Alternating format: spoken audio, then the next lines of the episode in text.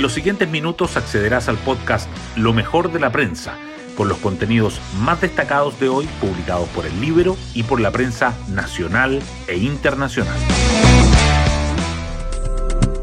Muy buenos días, hoy es viernes 20 de octubre de 2023. Soy Matías Zamora y este es el podcast Lo mejor de la prensa producido por el libro se viven momentos clave en el proceso constitucional. La comisión mixta, integrada por consejeros y expertos, hoy debe terminar de presentar propuestas de solución sobre los 32 temas que no lograron ser aprobados en el Consejo Constitucional, mientras se suman voces que se definen ante el plebiscito de diciembre.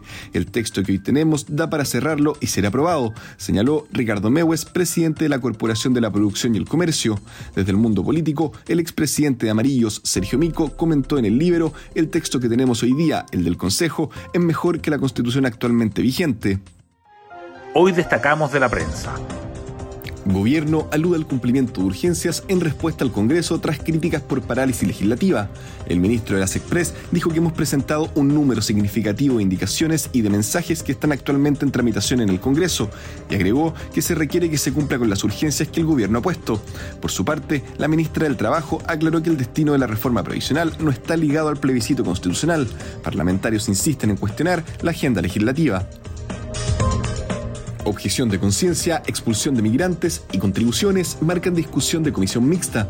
La derecha acusó que el debate de estas normas está lleno de caricaturas, mientras que la izquierda pidió que el sector explicite los argumentos para llevarlas hasta esta última instancia. El plazo para ingresar nuevas redacciones de los 32 artículos pendientes vence hoy a las 23.59 horas. Republicanos y Chile Vamos tienen quórum necesario para aprobarlas. En tanto, la oposición ya prepara la campaña para el plebiscito. Gremios empresariales se inclinan por aprobar nueva constitución en diciembre. El presidente de la CPC, Ricardo Mewes, dijo que el texto que está en revisión da para ser aprobado. Los timoneles de la minería y la agricultura secundaron su posición. El resto de las ramas que integran la multigremial coinciden en la necesidad de cerrar el proceso constitucional para generar certidumbre, concentrarse en el crecimiento económico y atraer inversión extranjera. Santiago 2023. Team Chile sueña con lograr la mejor cosecha de la historia. Los Juegos Panamericanos se inauguran oficialmente a las 20.30 horas en ceremonia que contará con glorias del deporte, destacados artistas e importantes invitados internacionales.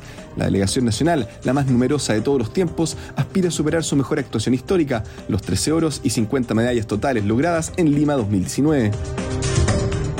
Hoy en la portada del Libero, Subsecretaría de Justicia desestima abrir sumario a la directora PC del SML por denuncias de acoso y maltrato laboral. A raíz de los reclamos y consultas que recibió Contraloría por parte de los trabajadores, el organismo le solicitó a la Subsecretaría de Justicia que evaluara la apertura de un proceso disciplinario contra la doctora Marisol Prado.